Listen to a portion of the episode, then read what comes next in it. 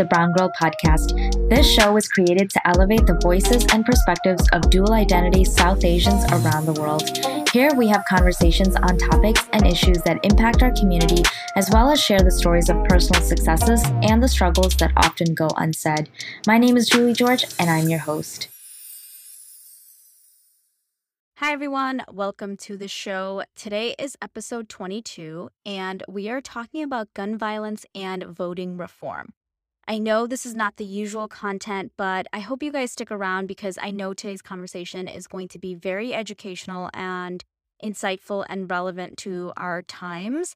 So I'm thrilled to have our guest today with us, Shawn Thomas. A little bit about Shawn Shawn grew up in Chicago, Illinois, and attended the University of Illinois Champaign, majoring in political science and economics. After graduating, he did policy research for U.S. Senator Dick Durbin before getting his master's in international health policy at the London School of Economics. He worked for several years in consulting, received his MBA at Chicago Booth, and is building a telemedicine service that treats psoriasis and eczema. In his spare time, he runs Rank the Vote Illinois, that's at Rank the Vote IL on social platforms to raise awareness on the need for voting reform. He also plays flag football and ultimate frisbee, and this one made mm. me smile, of course, is an avid listener of the Brown Girl podcast. Thank you, Shawn, for being here today. Yeah, it's great to be on. Thanks for inviting me. Yeah, and thank you for being a loyal listener too. You know, I never really know who's actually listening, and sometimes it just makes me laugh when people tell me they listen. I'm thinking they're like the last people on earth who I thought would be listening. No, oh. it's great. I mean, it's I, I, love what you're doing of creating a platform of, you know, raising the voices of people um, who are less represented. You know, yeah. brown girls and the occasional brown guy. So that be included in that. Yeah. So before we dive into the today's topics, I know I just read your intro, but tell us a little bit, you know, in your own words, like how you got involved on the political front and, and what kind of drove your interest in all of this. Yeah, what what drove my interest? I think it started probably at, at a very early age. Um, I had I had an older sister growing up, and so I understood at a very young age what it was like to live under tyranny. And I think I just didn't want that for my country. Um, I mean, I, I, adore my sister, but I think um, you know when you're the youngest sibling, you're you're very acutely aware of the sense of like uh, justice and fairness and so I think that kind of got that's probably part of it in some way. Uh, I have a niece right now who's the third kid, and her like go-to catchphrase is uh, "That's not fair," you know. Mm. So there's a long way to go before she has to figure out how to kind of figure that out with her siblings. But yeah, and then growing up, I was watching Peter Jennings' World News Tonight with my parents, and kind of got a sense that this world is a lot bigger than just the the home that I live in or the community that I'm part of. And then I think I fell in love with The West Wing um, and so that kind of like dramatized the idea that you could have this like macro level change that could impact a lot of people um, by by just these like tweaks on how we incentivize folks on a government level. And so yeah, that that kind of inspired my passion in politics. And so that's why I got my I majored in political science and economics and kind of uh, took it from there. Mm-hmm. Mm-hmm. Yeah, wonderful. Thanks for sharing that. I mean, so part of what piqued my interest in uh, having you on the show today was you had shared a video of the uh, Golden State Warriors head coach Steve Kerr providing a pretty passionate response in one of the game press conferences. I think it was after a game or before a game, but it was right after the school shooting in Uvalde, Texas. And he talked about how uh, majority of Americans support more gun control measures, but there are senators in our Congress who refuse to put it to a vote because they want to retain power. And we'll talk more about that in a bit and, and have you share why that is. But, you know, since Uvalde and in the last few weeks, there have been several mass shootings in public environments, and now it feels like the sheer frequency is is so frightening, right? There was that shooting in Highland Park, Illinois, uh, mm-hmm during the 4th of July. And that was such a, a tragedy, so many lives lost, including um, two young parents who had attended that parade with their two year old, and now that two year old is an orphan. And it's just so heartbreaking and heart wrenching and maddening all at the same time. And it's, it's, it's hard not to think about you know what the possible consequences are of just going outside your home and being in in large crowds um, and it just it happens in our country so often and all of the data by all accounts does show that gun violence is a lot more prominent in the us than other um, developed countries so let's start off just talking about that and tell us why the us has the highest levels of gun violence compared to other developed and wealthy countries I think kind of it's almost too simple. I think the explanation for that is um, so there was a lot of data that was driven about different countries and the level of access to guns and the prevalence of gun violence, and it's pretty much it's very correlated. So the, the more guns there are in, in a certain country per capita people, the more gun violence uh, follows. The one interesting exception is is Switzerland. Um, so there's still that correlation, but they have high access to guns, um, but there's a fairly low gun violence uh, correlation, and that's because they have very strict uh, licensing measures. Mm-hmm. Uh, if you want to have a gun, you have to go through, you have to take a class, almost like driver's ed. You have to pass a test, uh, a testing that you can, you know how to uh, safely um, put the gun away, you know how to to shoot it properly, uh, you can store it properly, that kind of thing. Mm-hmm. And so they find that there's a healthy like gun culture in Switzerland, but it doesn't correlate to the level of because mass shootings that we have because they have the regulation in place to make sure that they're actually having psychological evaluations to make sure that the people who have access to the guns are equipped to to use it.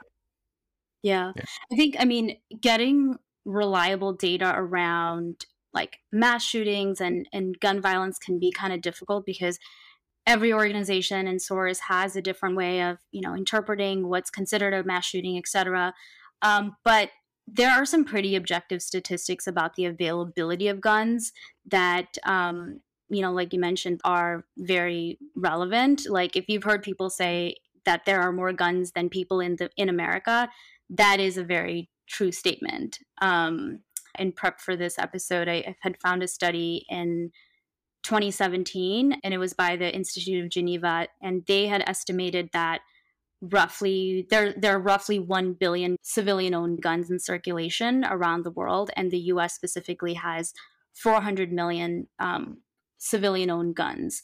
And so that's so wild to think that Americans own 40% of the world's stockpile of guns.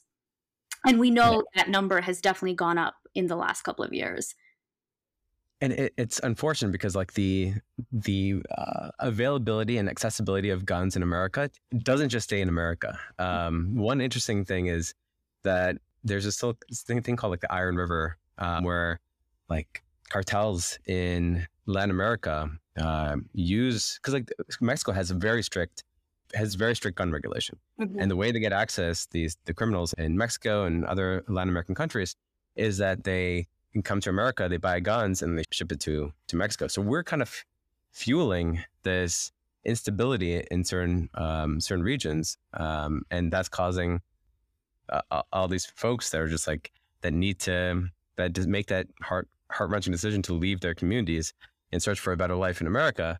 Um, because in a way, our gun culture and accessibility to guns is fueling the instability in their countries. Mm-hmm. Yeah. So connections between those two things. Yeah, definitely. I think like um there's a lot of other issues that can be commingled, right? Like mental health, poverty, anger problems, like alcohol. Like all of these are just society like social issues that contribute to more gun violence. And if we had less of these things, of course we would have less violence, but I think when there is accessibility to guns, that inherently changes the dynamic of interactions. And it takes what could have been just a bad interaction to becoming a deadly interaction um, because of the availability of guns. No, right. And there's there's argument about like the good guy with the gun, and you have that rare example in Indiana where there was a potential, there was a mass shooting, and then somebody had the uh, had the bravery um, to kind of shoot back a civilian who had no military or, or, police training and was able to take down that shooter. Um, and that's that's an incredible example of kind of like this this idea of good guy with a gun. Um, unfortunately, though, it's it's incredibly rare right. for those incidents to happen, which is why this guy is, is a hero, um, and he should be uh, lauded for his bravery. But in terms of in terms of the argument of saying like the more guns that there is, like that will help somehow restrict mass shooting, like the data is very limited, um, because for for most of the time, uh, when there is like a good guy with a gun, there's a lot of confusion on who the bad guy is when the police arrive, and so there's been um, a good number of cases where there would be the good guy st- trying to stop the bad guy, and the police arrive and they shoot and kill the person who is supposed to, who is trying to help. Um, and so it just adds a lot of confusion, and it's to my point of view, it's not a, it's not a strategy that is uh, bellied by the data. Mm-hmm. Tell us about how like other countries have been able to solve their mass shooting problems in the past. Yeah. So what's what's interesting is that uh, so Britain and Australia and a bunch of other countries have these had really strong has has a really strong kind of like frontier uh, gun culture similar to America, right? And I feel like a lot of us, a lot of Americans feel that you know we have the strong the strong gun culture and like you can't you can't take away our guns um, because of the Second Amendment, which I'll get into. Um, but in in Britain and Australia, they also had this this reverence um, for the gun and this idea of having to protect yourself uh, from the elements, especially in Australia when there's far greater chances of encountering some sort of animal that might do you some harm. Mm-hmm. Right. But they had this one mass shooting at Port Arthur in, the 1990s that killed a dozen eh, or so folks. And the prime minister really kind of pushed for them to kind of reconsider what they should do about guns. And they they banned certain guns. They had this buyback program, and there was a lot of resistance. Uh, so there was this one, there was one state that was like very, very conservative, didn't want to give up the guns. There was a lot of resistance to what they were trying to do. Um, but the but the leader in, in that who was, who was a very strong conservative, like was like, hey, this is a public health issue, um, and got I don't think he spent his own political capital and didn't win re-election because of it but he kind of was instrumental in helping to push for this effort to uh, to regulate guns uh, a lot more to make sure that there is an access There isn't as many readily uh, accessible guns that's available to to folks and since then there has been no mass shootings in australia mm-hmm. so it's, it's a, it was a very simple prescription um, and like how do you solve mass shooting you you do what what australia did Mm-hmm. Yeah, I mean, I think, um, I guess in my mind, I have a really hard time reconciling that that is a possibility for the US. I mean, mm-hmm. part of it is that just gun ownership and rights around gun or- ownership, it feels like it's there are fundamental it, it it's like such a fundamental irreconcilable difference um, in how people view it that it, it feels to me like it's really hard to close the gap on and you know that's that's why it's such a polarizing topic amongst many other other topics and so i think like you know when people like beto o'rourke come out and say things like we're going to take away your ar-15s and ak-47s like it feels to me like that kind of rhetoric ends up just creating more mistrust between the two mm. parties. And and on a side note, I think when he said that, it was right after this mass shooting in his hometown of um, somewhere in Texas, and he's come out after and said his plans are to you know defend the Second Amendment and just getting more measures in place to protect people. But anyways, I, I guess the point is, it feels like having just gun discussions between the two parties on how we can make it more safe for both gun owner- owners and people who don't own guns themselves, but are around other people who do own guns, it feels to me like that's a more productive path toward a solution than trying to um, fight for either extreme, in my opinion. Given just you know the gun, the culture around gun, and you know the Second Amendment and and our Constitution and things like that. But do you see the U.S. being ever effective at being able to implement um, like a total ban, something like what Australia was able to implement and get enough buy-in from people in our country? Yes, that's so that's interesting, right? Because like the big difference I think between Australia and Britain and all these other folks that are able to kind of solve their their gun problem um, by by increase public awareness and having these buyback programs and restricting certain sales of guns is that we have the Second Amendment, mm-hmm. right? And what's like one of these one of these pivotal kind of Supreme Court cases was Columbia versus Heller, right? That uh, affirmed the uh, the right of uh, of a citizen to own a, own a gun. Um, and but what's what's interesting about that is when you read like Scalia's um, uh, writings on the subject, like he leaves open the idea that that guns are, could be uh, a severe public uh, health issue or public safety issue, and says that like yes, background checks are still constitutional. Um, bans on certain uh, types of guns are, are constitutional. Uh, there's uh, red flag laws where um, you know you try to restrict people who are mentally ill or or potentially violent. Um, that's also protected. So even though there there is a Second Amendment, even the most you know pivotal case on the subject still leaves open the idea for government to step in and uh, and treat guns as a public safety issue and, and hit that balance between you know gun rights and gun ownership and the ability to defend yourself in your home and uh, making sure that you, you protect the public. Mm-hmm. And so the the issue really isn't. I think it's not it's not a legal issue because yeah, I mean the writing is there. Um, the court cases have been decided, opening uh, an opportunity for for politicians to come in and um, make laws to protect all of us. The uh, the issue is is more political, um, and that's where it comes. That's where that Steve Kerr video really, uh, I think, comes mm-hmm. into play, um, and that's why I kind of made that made that video to, to kind of add that more commentary to it. And what Steve Kerr was saying was that there's a lot of common sense, very popular gun re- regulations that are out there. One example is is is background checks, increased, enhanced background checks. I think 90% of the American public like agree with that. But the problem isn't the fact that the that the voters uh, agree with these solutions. The problem comes with the way we vote, and um, and that's what I kind of got into in, in that video. And we're going to share that exact three minute clip and commentary that Shawn had shared. I wanted to provide some commentary on that Steve Kerr video especially when he said, Do You realize that 90% of Americans, regardless of political party, want background check, universal background check. 90% of us, we are being held hostage by 50 senators in Washington who refuse to even put it to a vote, despite what we, the American people, want. They won't vote on it because they want to hold on to their own power. I think what might not be clear is why would they lose power if they vote on something that 90% of Americans want. Problem is with the primary election.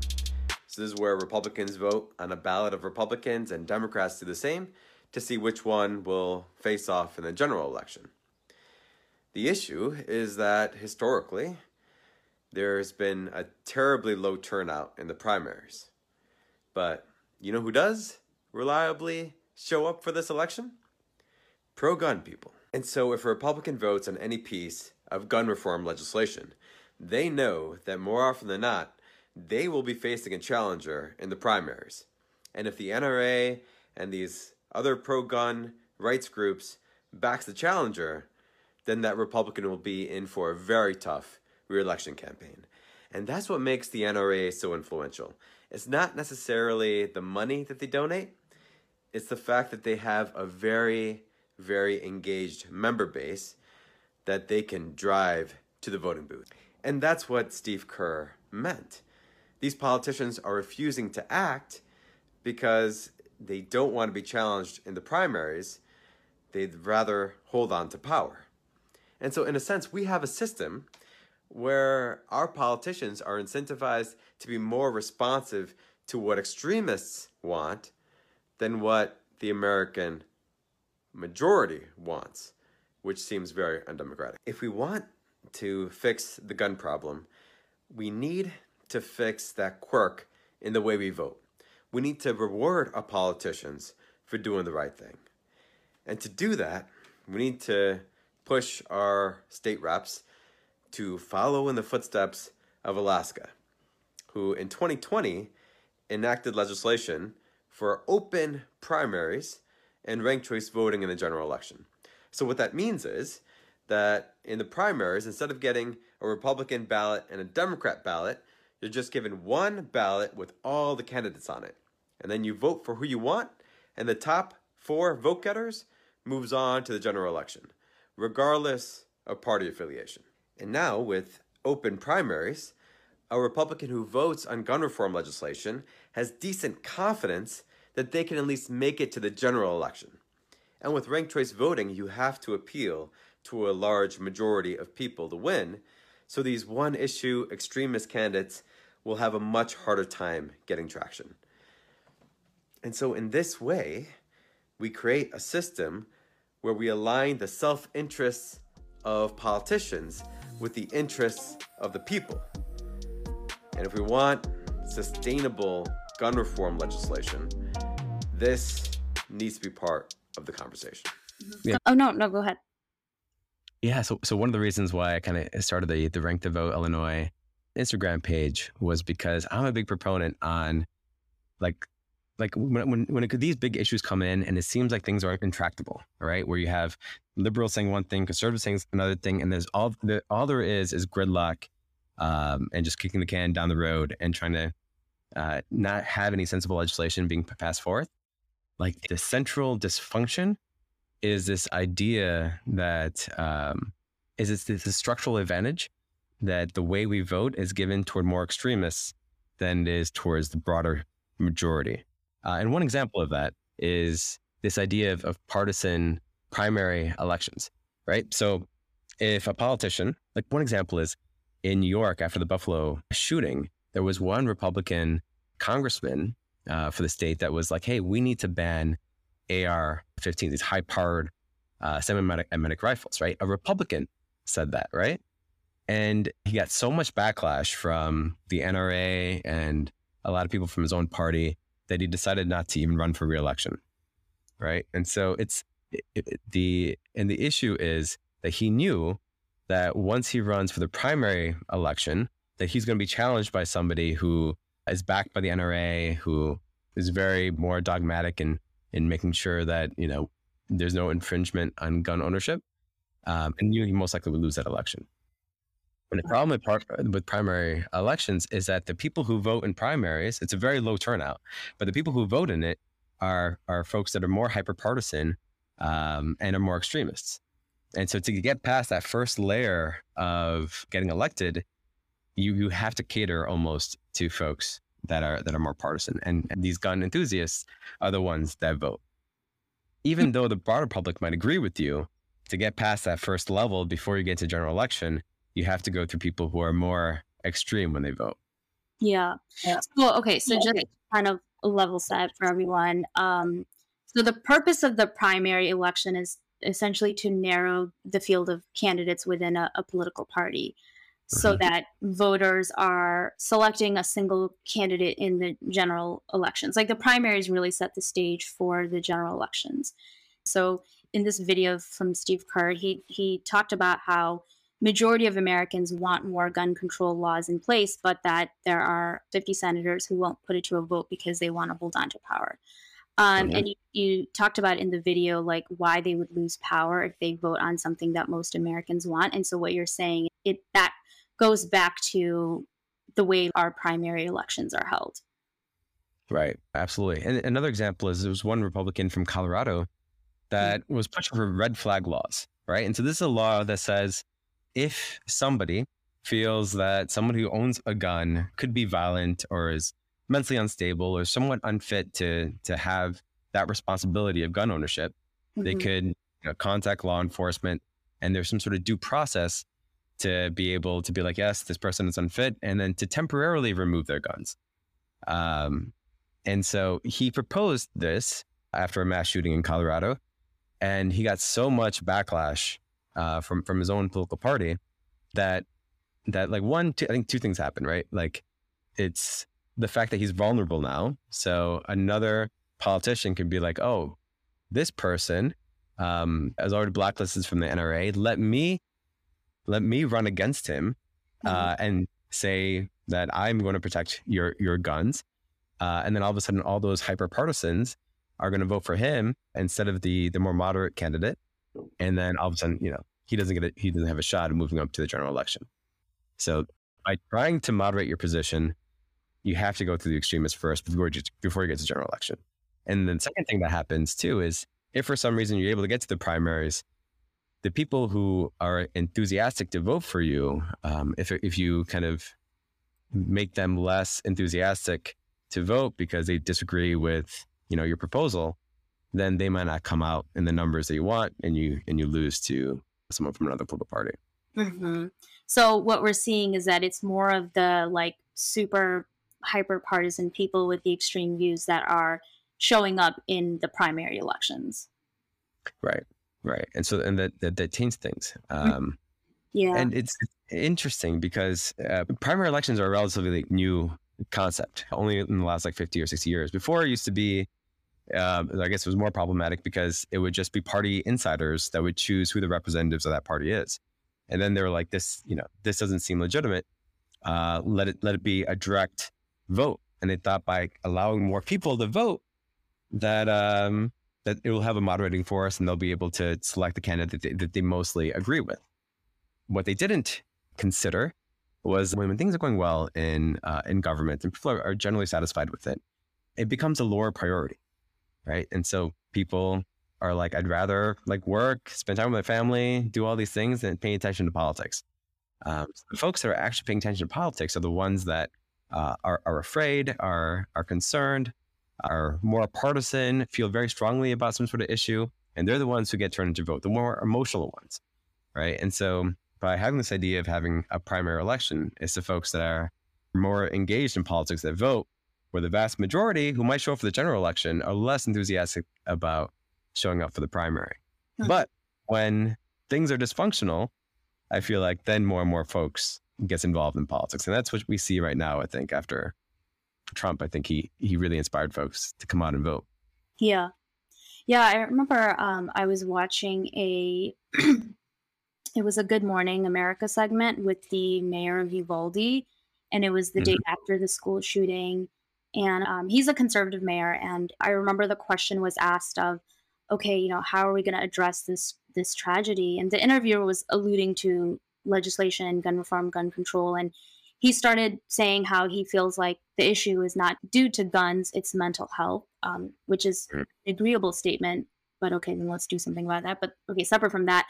And the point I'm trying to make is, you know, he did kind of say in passing, I remember like how he'd be fine with expanding background checks, but he kind of said it in a kind of like a very passing and unconvincing manner.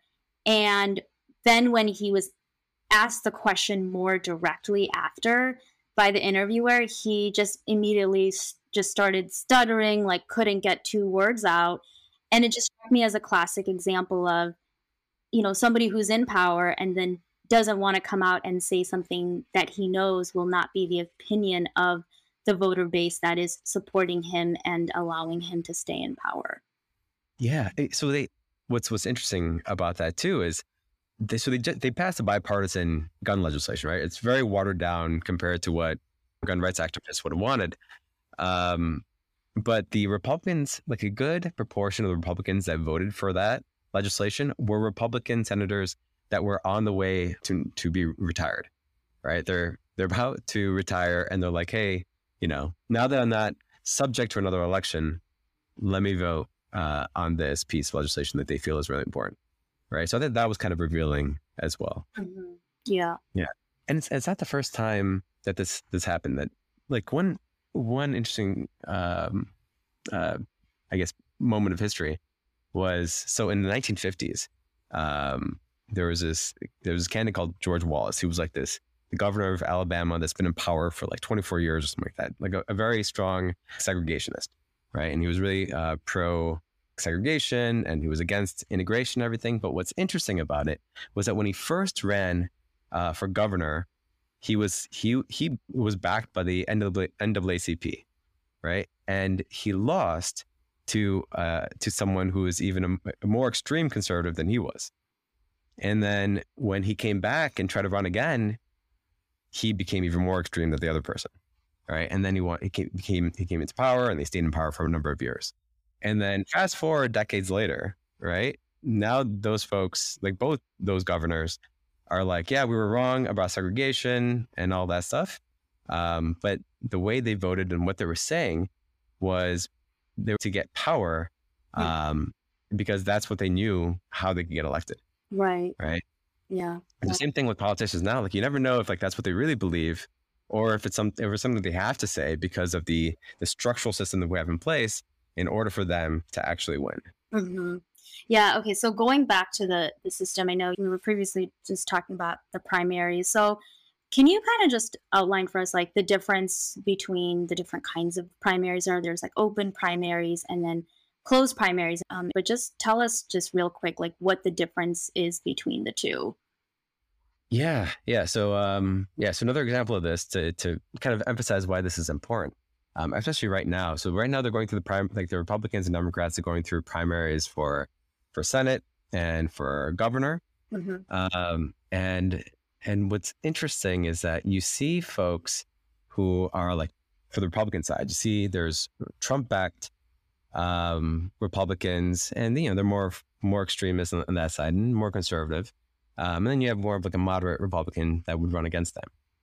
And it's the folks, it's the it's the states that have a closed primary system where the Trump back back candidates uh, win, and the states that have a, more of an open primary or like a semi-open primary are the ones where the moderate Republican wins. So, so an example is uh, in Pennsylvania, you have an election denier that won the, the primary for governor, um, but in Al- uh, but in Georgia, uh, you have the one that was more of the moderate uh, that won, and so it's so it's interesting just the way that the elections are for the primary. The primary elections are you you already have this kind of moderating force depending on on which one is used. And so in a closed primary system, it's only a registered Republican that can vote in that primary. Same thing with Democrats. Only registered Democrats can vote uh, in that uh, in that primary election. But Mhm. most people, and there's a good chunk of people who are independents who are, are nonpartisans, and so they're not they're not registered in one way or the or another, and so they don't have a choice of of voting for someone who eventually is going to be because we have a two party system was eventually going to be their representative, right? So they're eventually effectively disenfranchised in that sense.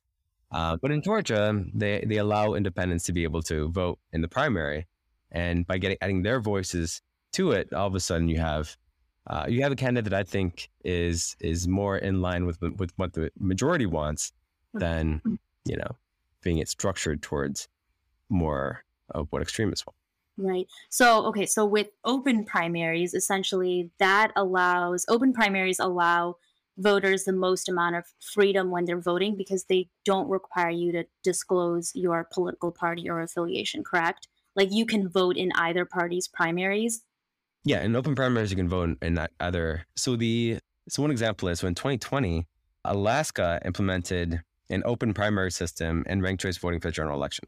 Uh, so what that means is that uh, you have one slate of all the candidates. You don't because before you go in, you're like, all right, I'm a Democrat. Let me go in and get the Democrat slate.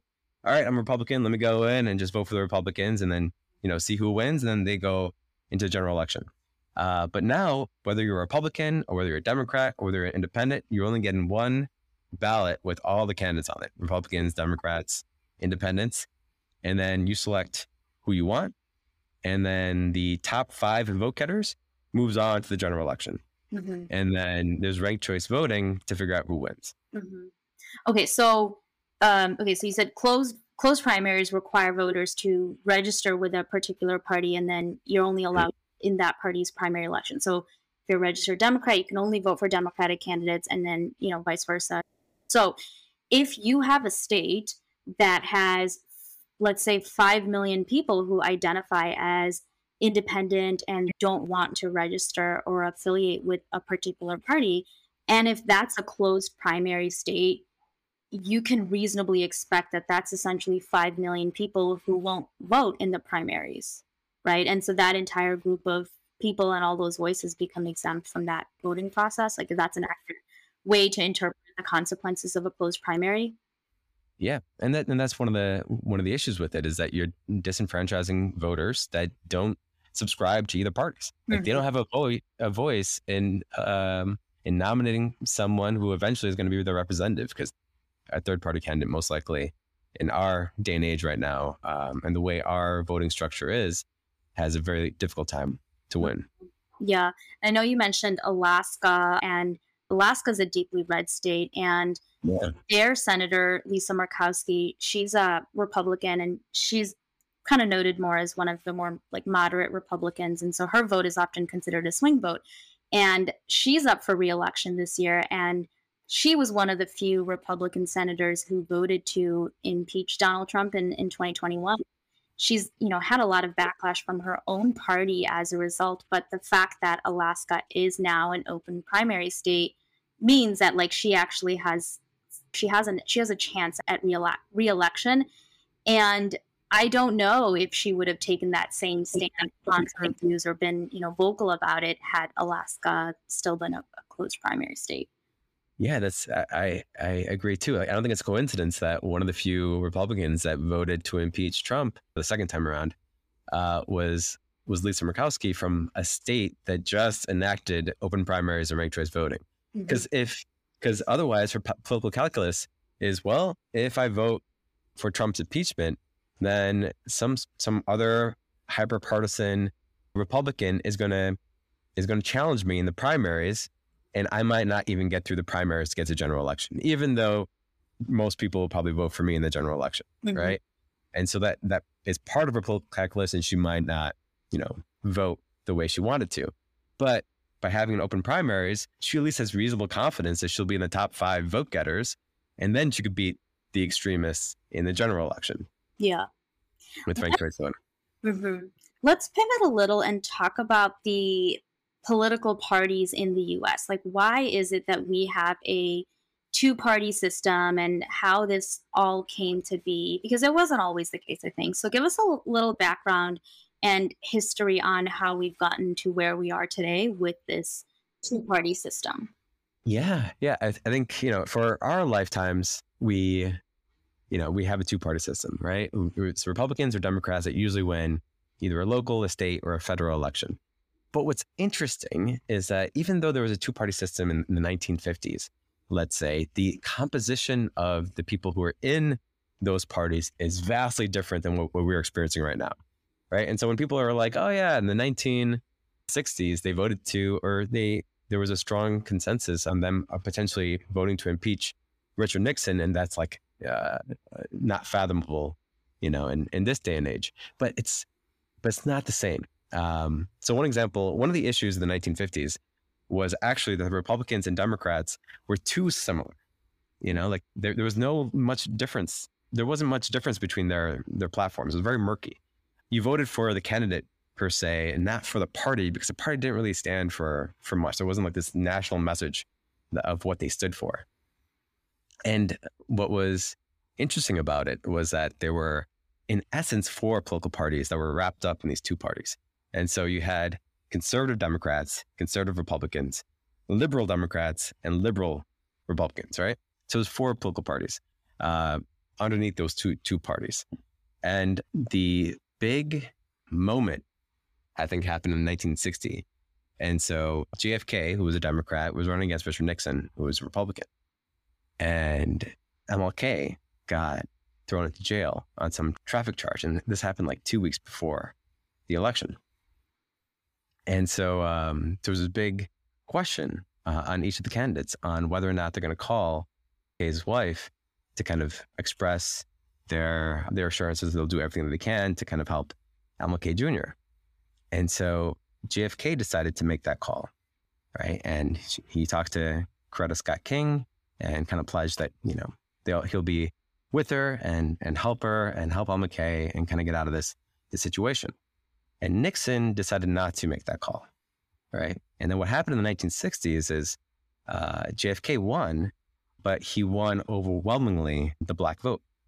And the Democrats became the party of, of civil rights, mm-hmm. right? Uh, and so then in 1964, they passed so, uh, LBJ, who was a conservative Democrat from Texas, helped to pass the civil rights legislation and then the Voting Rights Act in 1965 right? And so when Nixon came into power, he realized that oh, and what's interesting too is that when the civil rights legislation passed, there was more, even though LBJ was a Democrat, there were more Republicans that voted for it than Democrats, which is like unheard of right now. So it was it was it was a bipartisan bill, but it was all the liberal Democrats voted for it, and all the liberal Republicans voted for it. Right, and so um, so that so that's unheard of uh, in in today's day.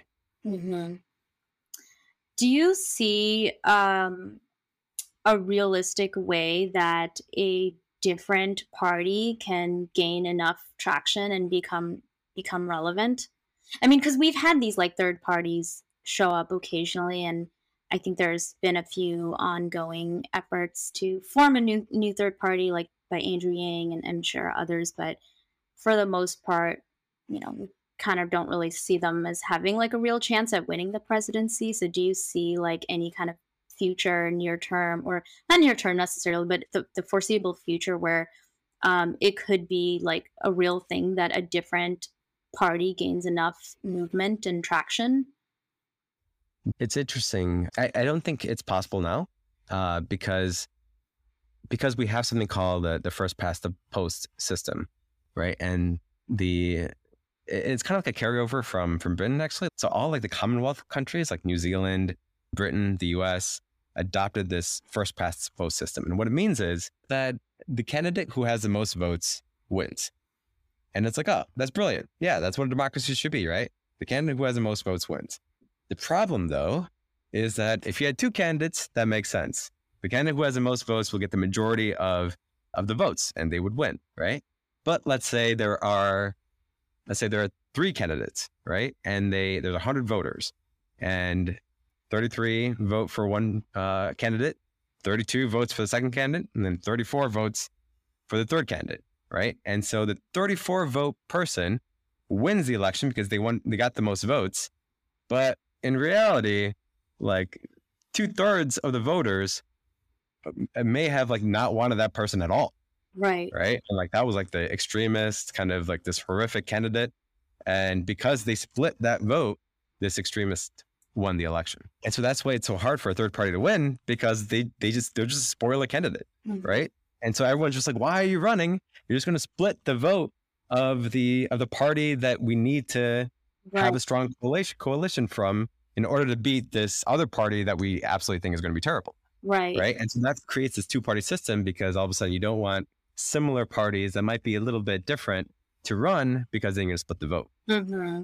Right. Because, I mean, let's say voters, as an example, if voters favor a uh, specific set of political ideals and values, and they have a choice between two candidates who both support those principles, it's likely that both of them will actually lose because their collective voter base will now split their votes, right? Because if you get like one candidate who gets 40% and then the two candidates who share similar political positions gets 35 and 25 like that other 40% person will take all the votes and win so that i mean that system basically makes it such that it's in each party's favor to avoid third party candidates yeah and the voters too don't want it mm-hmm. right because they now now the, the calculus that we're running is that you know i might not like that political party but I, i'm more afraid of this other political party right. so i'd rather for this than for another party that I actually agree with, but I don't want to waste my vote on that. So that's uh, why I started this Rank the Vote Illinois page, is because I wanted to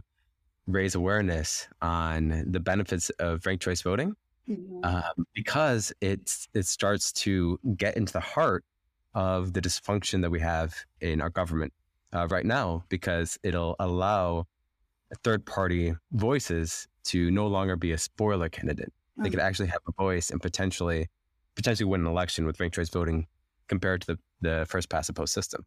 Um, an example of that is in Maine. Uh, they're the first state to uh, enact ranked choice voting, right? And the reason why they did that is because they had a governor uh, that they elected uh, with 30, like 6% of the vote, uh, who is this divider, extremist, kind of embarrassment. He calls himself the Trump before Trump right? And the good people of Maine were like, how in the world did this guy become a, our our governor?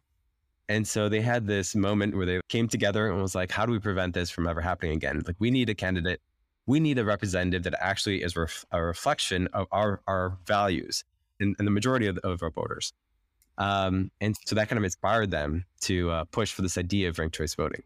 And so, just to talk a little bit about that, the uh, instead of going into a voting booth and having just one person to vote for, you go in and you are able to rank your candidates. So you're like, all right, candidate B, I want to rank first. Candidate A is second, and candidate C is third, right? And then what happens is that you know, if let's say you really didn't want that extremist to win, then you rank them last. So in that example where we had two candidates and then the third one they got 34 votes, well, the first like a voter uh, of of candidate A could say, well, I want candidate B to be my second vote, and then candidate three, and then can and then for the voters for candidate B can list candidate A to be the second vote, mm-hmm. and so that way, if they don't win um, that round, it'll go to the candidate that they prefer next, and it kind of dilutes the impact of candidate three that nobody wants. Right. I mean, so that all seems very sensible, especially because it helps alleviate that wasted vote problem and nobody mm-hmm. gets mad at you because you put your vote toward a third party. And this just allows people to like vote for the candidate that they want to vote for. And I guess a couple things come to mind in terms of the actual execution of it. Like, I guess the first is just the actual administration of it. I mean, I, I, would think by 2022 we have machines and computers in place to count ballots, but I also wouldn't put it past our government to still have some archaic systems and processes still in place. But you know, how would these votes be counted? And like from a resource standpoint, are there going to be more resources required in terms of either um, money or people resources like how would that work from a standpoint of just actual administration and execution of it yeah there's going to be a need for additional funding in order con- to kind of revamp the way that we vote right now especially like creating new ballots and then having a system in which there's multiple rounds so that um, you know when they do the first round they look at who got the least amount of votes and then they kick them out and then all the people who voted for that person their their second votes gets re- recalculated, right? And they keep going through those rounds until one can actually gets a majority number of votes, right? And that person wins. Um, so yeah, there, there's going to be some hiccups in the beginning potentially. Um, New York had this most recently when they changed to a ranked choice voting system to vote for their mayor, and there was all sorts of um, issues with kind of transitioning from the previous way to the ranked choice voting way. Um, but they they were able to figure it out. So um, and they're going to continue it. And by and large, even the candidates that that lost have said that ranked choice voting is their preferred method of of uh, of going forward with this. So um, so yeah, there's going to be some uh, there's going to be some sort of implementation costs, mm-hmm. but by and large, in terms of making our voting system a better reflection of the voters, this is a huge policy prescription to kind of push for. Yeah.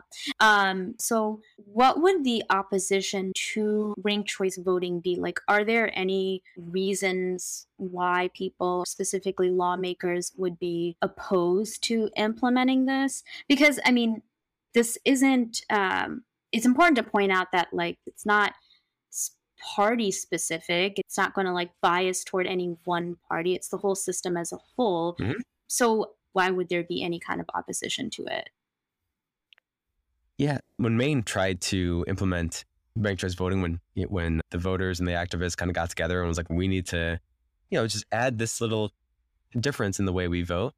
Um, there was a strong backlash to it. I mean, the governor at the time uh, vetoed it because the system, the current system, kind of benefited him, right? Like he just needed thirty-seven percent of the people to vote for him. Like, you know, it's, it's going to be much harder for him to win if he actually needed a majority. Mm-hmm. And so he vetoed it um, and so there is kind of like this entrenched, um, I mean, the people who were the current system, uh, where they benefit from the current system is going to kind of push back against this, right? But luckily, with Maine, they had what's called the people's vote in their constitution that allows them to have a referendum that can overturn a governor's veto. And they came out in droves and overturned the governor's veto in order to establish ranked choice voting. Mm-hmm. Right.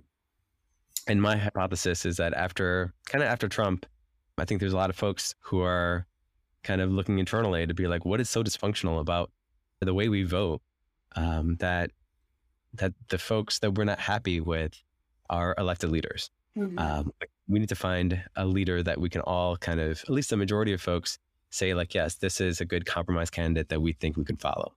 Another example of, of resistance to ranked choice voting happened in New Zealand, where uh, it, they also had a first past the post system, and they're also very for, from the 1970s, 1980s, they were very dissatisfied with their government. They had very little trust. I think there was like one poll that said like four percent of people had trust in their in their government, right? So an all time low, and that and in a democracy, if you don't have trust in your democratic institutions, that's a a cause for alarm. And um, and so they they wanted to change how they voted to be a reflection of the system. And and they were they had this thing where even though the number of people like the the party that got the most governing majority um, got the the lesser number of votes, right? So there's some sort of structural difference, kind of in a way, kind of like Trump with, you know, he, he lost a popular vote, but then he won the election. But it also happens with the House Representatives in certain districts where it's not the majority preferred candidate, it's just the ones that got the most votes, right? And so they're very dissatisfied and they had this, these weird quirks in their system. They're like, we need to change the system. Right. And so they push for ranked choice voting. Um, and usually the party that's out of power is pushing for it. But then once the party gets into power, all of a sudden it's like, oh, oh the system now benefits me right? So I don't want to I don't want to reform this.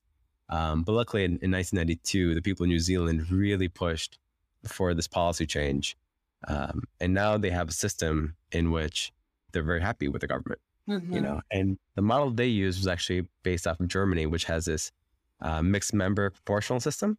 Um, and I can talk about that later, but that's another kind of way we can kind of tweak the way we elect our candidates to be a better reflection of the way we vote and limit the number of people who are disenfranchised from the system.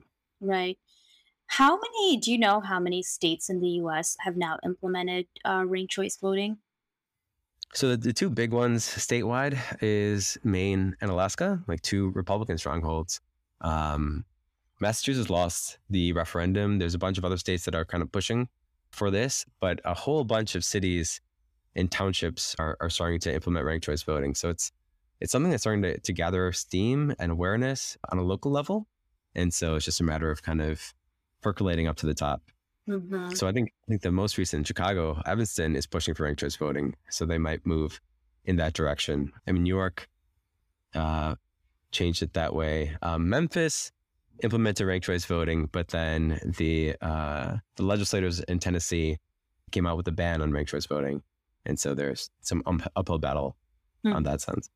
So, do you think um do you think ranked choice voting could overwhelm people because now it's like the gamut of options is even more. And does it make it more you know quote complicated and will it possibly overwhelm people? I mean i would imagine that if you are a well educated person and regularly engaged with politics this might be great but for someone who maybe just wants to vote for a single person and move on, like this may create more burden for them. So, how do you think about that being addressed? So, so it's, it's interesting, right? So, America was like democracy 101, right? Um, but other countries have since looked at America and tried out slightly different methods uh, and found ways to limit the this voter disenfranchisement to kind of build up to find to find a way to get more compromise candidate, more candidates to have a, a mandate on the majority uh, to get into power, right? And so with ranked choice voting, like Ireland has been doing it for hundred years, right? Australia has been doing it for for hundred years. I mean, it's been around for a very long time. It's just something that folks are just not aware of in America. Um, and but what's interesting is that because it reduces the spoiler effect, mm-hmm. it allows more political parties to actually have an opportunity to um, to win an election, right? And what happens is that instead of being instead of the Republicans saying like, "Oh, vote for us because these Democrats are crazy. Look at these these extremists. They want to do X, Y," and then the uh, Democrats do the same thing. They pick out the most extreme Republican policies and they say, "See, all Republicans like this. Vote for us um, so we can we can stop them, right? And it becomes this polarizing effect. It's constantly uh, every single election is this existential crisis on where we're going to go as a nation, right? Whereas mm-hmm. if we had ranked choice voting, then they actually have to stand for something, you know, because there's going to be another, there's going to be two other parties right. potentially that they have to differentiate themselves from. And so, and so to make the argument that like all these parties are terrible, vote for me, it becomes very difficult. So then they have to be for something. And so each party that arises from the system would say like, we are the party of this, like vote for us because of X, Y, Z. And they kind of create coalitions because if you don't, and if you don't want to vote for us, well, vote for this other party, you know? And so it, it starts to become this coalition building consensus. And if you're a voter, you can finally find a party that is more in line with your views that you want to vote for, mm-hmm. as opposed to just voting for the lesser of two evils. So it clarifies party messages. And I think that will kind of get, get around this whole idea of like, it's just going to be anarchy. Um, because it's clearly not the case in Ireland and Australia that have implemented this mm-hmm. and using it. Mm-hmm. Yeah, when you when you mentioned like lesser of two evils, I mean, it just feels like politics today is just so polarizing. Like there was an interesting um, paper done by some economists that showed that the animosity that people feel toward opposing parties relative to their own has considerably grown in the US in the last four decades. And um, that affective polarization in the US is the greatest compared to other uh, developed countries over that that same time period. And I think like yeah. with the rise of Twitter and social media, like that just contributes to. I would imagine that contributes even more to that deep divide because that just creates, you know, social media just kind of creates these like echo chambers almost that just boldens your existing beliefs and cushions you from anything that's bes- beyond that or beside that. No, absolutely. I think, it, and the the fact that we have a system that promotes a two party system makes it very easy to just have uh, a policy where we're not the other guys, mm-hmm. right? Let's just fear monger. Let's just cast the other people as being extremists and crazy, and what, whatever the case is, which is not doing uh, any sort of help with our anxiety levels and mental health, right? When we think that every election is is in this you know this crisis for the future. Um, but yeah, like what's what's also interesting, what came up with social media and all these digital avenues, and is that there's there's folks that are profiting from from fear mongering and and hitting these very uh, emotional uh, wedge issues that they can then you know get viewers and get ad dollars and all that stuff, right? So like Fox News, for example, uh, is an example of this where um, they cater, they know their audience, right? So they they cater towards conservatives, um, and they hit on more of these emotional stories um, because they know that's what that's what their their audience wants. That's what gets the eyeballs and becomes a business decision where they're like, how do we get more eyeballs to watch us? Well, talking about voting reform is not going to be interesting, right? So uh, let's talk about something that's actually like emotional that that uh, that hits the the, the hardcore, the uh, you know that, that hits someone on a personal level, um, and then ratchet that up, you know. And then by getting more eyeballs, you're able to get more ad dollars, mm-hmm. right? And so all of a sudden, there's a business model around political polarization, and that's that's um, that just kind of feeds into the frenzy of mm-hmm. of all of this. So basically, you know, the two party system that we have, um, like the inherent issues that it can create is that lawmakers can now push for or promote policies that perhaps aren't actually representative of majority of, of the population. Um, and so, how we can go about addressing that is through ranked choice voting and, and open primaries, and that's why you're uh, so engaged with this. So, what are some tangible steps that people can take to like push for this and get some more momentum behind it? Right. I think uh, it's it's interesting because I think we're at a point where we realize that our politics uh, is dysfunctional. Right. Mm-hmm. We have these pressing issues before us, like gun gun regulation or climate change or like immigration, all these like big things that are just not being solved in any sort of meaningful way. Mm-hmm. Um, but and and what it comes down to, I think, is, is folks are realizing is that we have this this entrenched political gridlock. Um, and so one thing that I'm trying to do and, uh, and trying to connect with others who are like this is to say, is to kind of raise awareness, even though like voting reform is not that, you know, that engaging in a sense, but it's just like, hey, the reason why everything is so dysfunctional comes down to the the structure of the way we vote. Um, so I think one key thing is just awareness that this reality that we're living in of constant political polarization is not something that we need to tolerate if we're able to change um, these key things. Mm-hmm. Um, so that's the, the first thing is just just uh, just awareness, and then two is there's folks like FairVote and uh, these Rank the Vote initiatives um, that are pushing for uh, voting reform that um, that can do this fundamental change to help us have a more healthy democracy and to get plugged into those and to push our congressmen um, to have this front and center on their plates is is critical. Um, and as far as getting it implemented, like, is this something that would need to be like put on a ballot to be voted for? Yeah, so it depends on the state, right? So there's there's some states that you're able to put onto referendum if you get if you get enough signatures. Um, so that's how Alaska did it, right? They got enough signatures. Uh, Maine did the same thing. Um, there's some states that don't have that opportunity, and so you have to work with your actual congressman uh, to kind of push for legislation to get this done. Um, and it's it's an uh, but the more people who who know about it, the more people who push for this to say, hey, you know, yes, I want to solve all these other bigger issues, but I know that those aren't going to be solved because of the the uh, the voting structure that we have right now. So let's fix this first, and that way we can elect the people.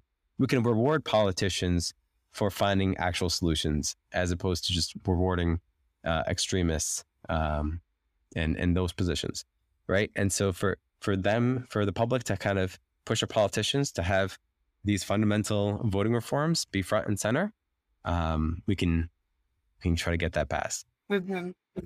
Yeah. So I know you mentioned FairVote as an organization. Are there any others that you want to uh, specifically call out? Yeah, there's there's FairVote. Um, there is a bunch, but I want to, I want to do justice on what they're called because like what they what they're called on Instagram is different from what their actual name is. But I'll uh, I'll send to you later. Yeah, yeah. I just wanted to link that in the show notes so that people can have that as reference. Yeah. Okay. Yeah, yeah, cool.